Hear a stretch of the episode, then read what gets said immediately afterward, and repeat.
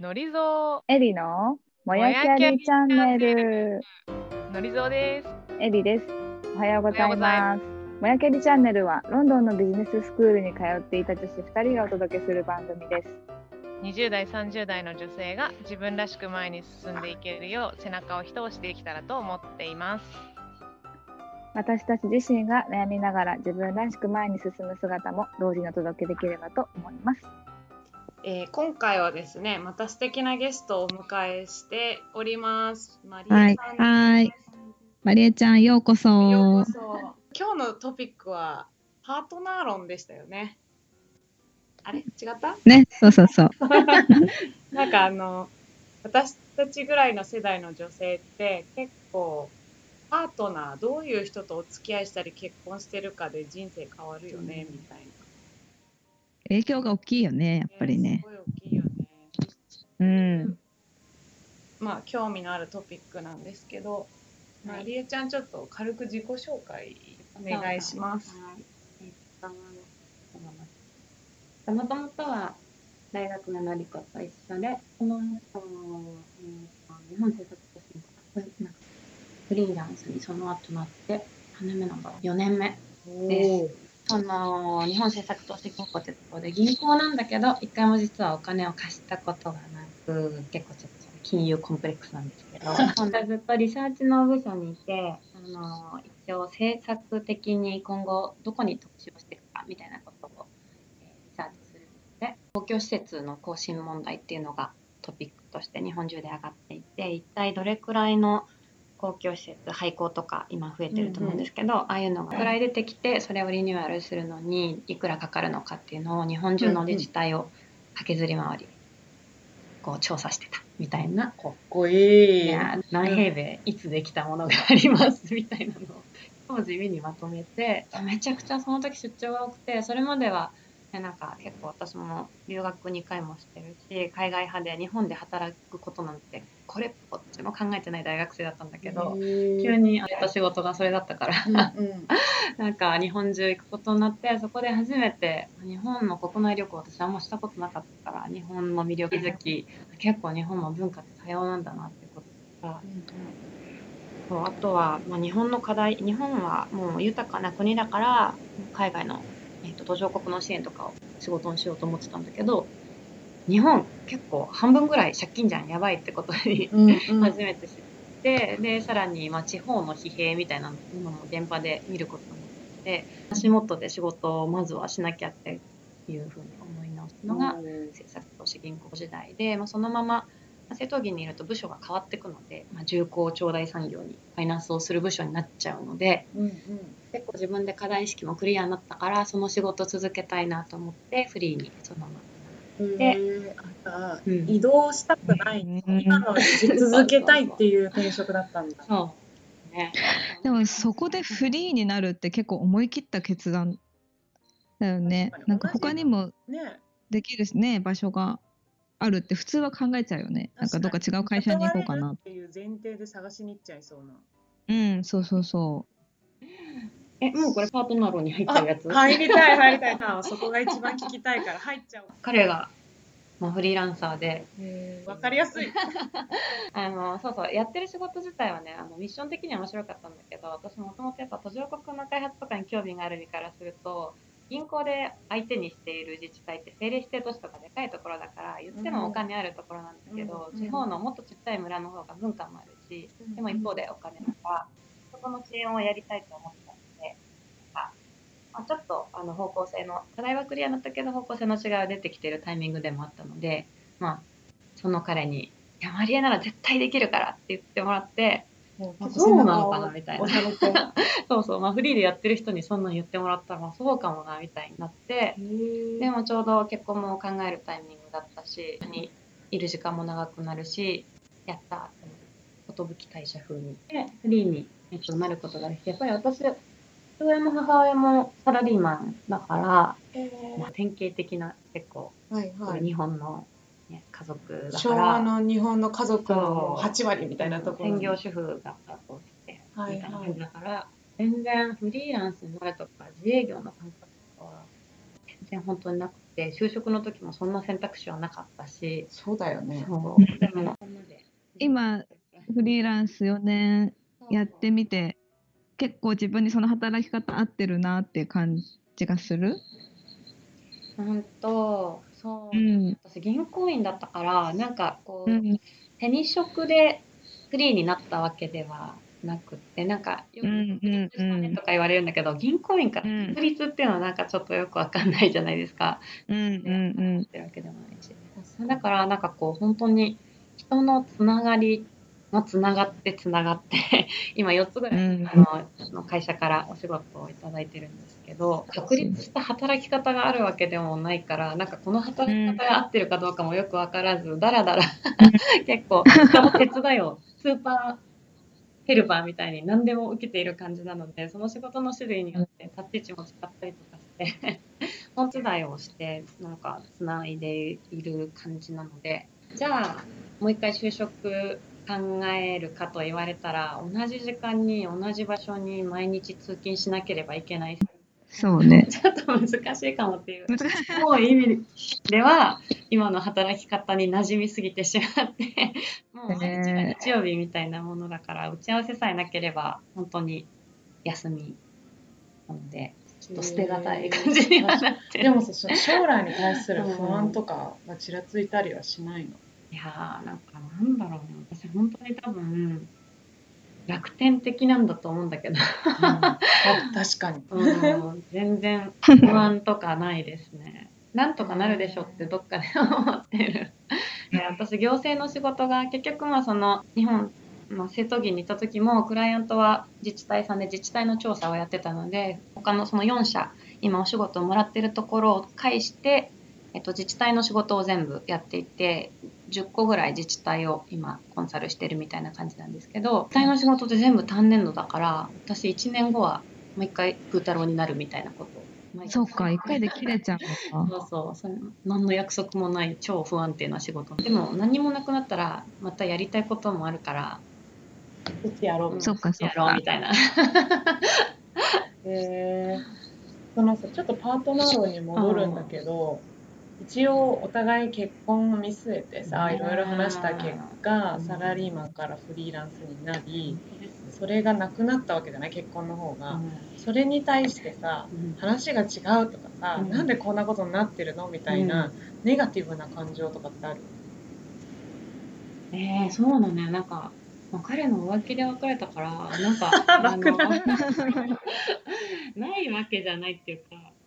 びっくりはしたよね。いやもうねでも本当1年半ぐらい前の話だから。なるほどね。うん、いやでもそうだな、まあ、自分の今の働き方をさせてくれたのは彼でもあるからそういう意味では今となっては感謝の方が大きいかなという気はするけど、うん。まあその別れることなんて想定してなかった意味では初めて世界が音を立ててガラガラ崩れるっていう経験を。まあでも、うん、今は彼がいなかったらフリーにはなってないと思うと感謝はすごいしすすごい経験したね。ね、あとまあその別れることは想定してなかったんだけどなんかねどっかでずっと一緒にいないことは分かっていたみたいなところも予感としてはあって、そう、まあ、すものすごい安心できる相手でもなかったからだと思うんだけど、うん、すごくあの仕事のパートナーとか考え方はすごい好きな人だったけど一緒にいて安心するっていうタイプの人ではなかったから。なんかその刺激をね求めて一緒にいたところが自分の中では多分どっかしらあってその時期その人生の時期にはものすごい必要な存在として私の多分人生に現れてくれた人なんだけどなんかどっかしら、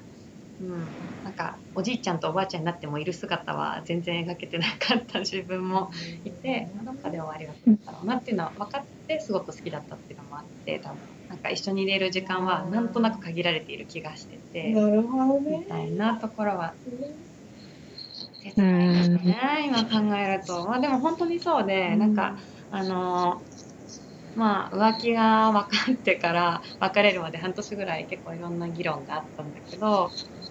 ね。え長いよね。私全然恋愛依存体質じゃないと思ってたけど初めて彼と別れてあ誰かしらいつもいないとダメだったんだっていうことにハッとしてそうでねのりことも寮に住んでたけど私も大学になってからずっと寮留学しても寮だしでうんまた寮から留学から帰ってきてもゲストハウスに住んゲストハウスじゃないシェアハウスに住んでて共同生活だしまた会社入っても寮でずっと人といて フリーランサーになってからだから3年目で初めてちゃんと自立しなきゃって。まあ、それは。傍から見るとねめっちゃ自立してるように見えるとは言われるんだけど。精神的にってこと？自立してなかったんだなと思って。もうずっと誰かしら帰ったら誰かがいるからもう今日無意識にいつも夕飯誰と食べようとかこの人と作ってシェアしようとか、うんもう買い物する時も何人分買うみたいな当たり前の世界にずっといてでうん同棲しても彼と今日ご飯の話ばっかりうんご飯の話が大事なんだよね。そうそう休日もう誰かのことを半分ぐらい考えてるわけよ多分ねで50ぐらいはもう他人のことで頭を使ってるんだう。少なくとも25%ぐらい頭ってでこうそれが変動して 25から30%はあじゃなくて50%はいつも誰かのことを考えてたのが初めてねその彼と別れて、ね、何歳にして32にして初めてうん。一人暮らししたの私だから。で一人暮らししたらもう自分の輪郭が分からなくなっちゃって。一人になったことないからいつも他人に定義してもらって私が行ってそのどういうこと？ね ちょっと哲学的だったよね、なんていうの？人がいるから自分が認識できるんだけど家に帰ってきた時に誰もいないとえなんか私の存在が分かんなくなっちゃうわけだからいつも誰かのことを考えてたから私があったという意味では。人から見られる自分っていうのを常に意識して生きてたってことかな。そうそう。多分そうやって自分の認識をしてたからいなくなった時びっくりしちゃって。うん。もうだから一人暮らし始めた、ね、当初とかはひどいスケジュールをいつも組んでて夜誰かしらとご飯をいつも 食べるのにもう7時からまあ10時ぐらいまで誰かといて、うん。10時から12時まで誰かと飲んでみたいな。いつも夜の予定2個ある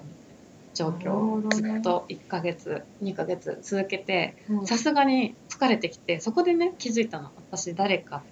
いつもじゃあ今日誰のと飲もうとかこの人空いてるかなとか。なんかうん誰かのことをいつも考えてると思ってあとは、なんか次の彼も作ろうと思ってたから初めて人にいろんな人紹介してもらって会ったりしててなんかそんなに会うわけでもないのに デートしたりとかしまあ知ろうと思ってのフェーズだもんね。ねなんかそれに疲弊してきて疲れるよ。そんな何人も 何人も続けて新しい人会ってたら。そうないのになんでこの人とご飯食べようとしてんだろうとか なんか思い始めたら強制的に人のこと考えなくてもいいやもうってやっと思ってでうんその時ちょうど仕事ももう忙しかったからこの50%とかの人のこと考えてる時間を仕事に避けたらめちゃくちゃ仕事できるじゃんと思って。なんかもうバカみたいなんだけど初めてそうやって自分のあの脳内 CPU みたいなもののパーセンテージをコントロールし始めて、なるほど。そうだから朝さ起きて顔洗ってる時とかもうあ今日誰とご飯あそこ行こうかなと。か 人のこと考えてるって気づいた瞬間にあもういいんだこれ考えなくてと思って。今日の仕事はこれとこれあとはこれでこの先こうなったら面白くてとかなんか仕事のことを考えるように 自分でこうコントロールし始めて。どうだったどった。そしたらその実験を始めて約1ヶ月ほど経った頃にうん。思わぬことが何何？超イライラし始めるの。なんかね、わかんないけど、私結構イライラしないのが自分のいいところだそうよねいつと思う。もニコニコしてるし。自分の取り柄は結構柔和なところだと思ってたの だけど仕事がちょっとでもうまくいかないとクライアントがなんか返事遅いとかちょっとなんかもたもたしてるとかするとその人のせいにしたりとかえなんでやってくんないのとかなんかあとはちょっとミスがあっても落ち込んだりとかでなんか初めて私他人のことを考えたりとか人とこんな楽しい時間を過ごそうって思考を飛ばすことで結構ストレス解消してたりとかなんか楽しい気分にいつもなって、バランス取ってたんだ。そうバランス取ってったんだと思って、まあ、それと依存ってすごくあのなんていうの紙一重でいやもう彼と帰ってこういう楽しいこと楽しい時間過ごせるって思ってこうワクワクを毎日のワクワクを担保してたのが、まあ、逆に依存になってたのかもしれないと思うとすごく自分自分で生きながらでも2人でいた方が楽しいっていうなんか自立した関係でかつ一緒にいるっていうバランスを保つのはものすごい難しいとは思うんだけどそうそうでもそうやって他人といることも私にとってはま重要な要素だったんだなっていうことにもまた気づいたりして右に触れたり左に触れたりしながら自分の理解をするためにいろんな実験をしてきたんだね。きっかけをくれたのはものすごい辛かったけどやっぱり別れたことだったしいろんな学びを、うん、させてくれるために自分の人生にいたんだなっていうふうには思って。多分20代後半から30代にかけて女性って結構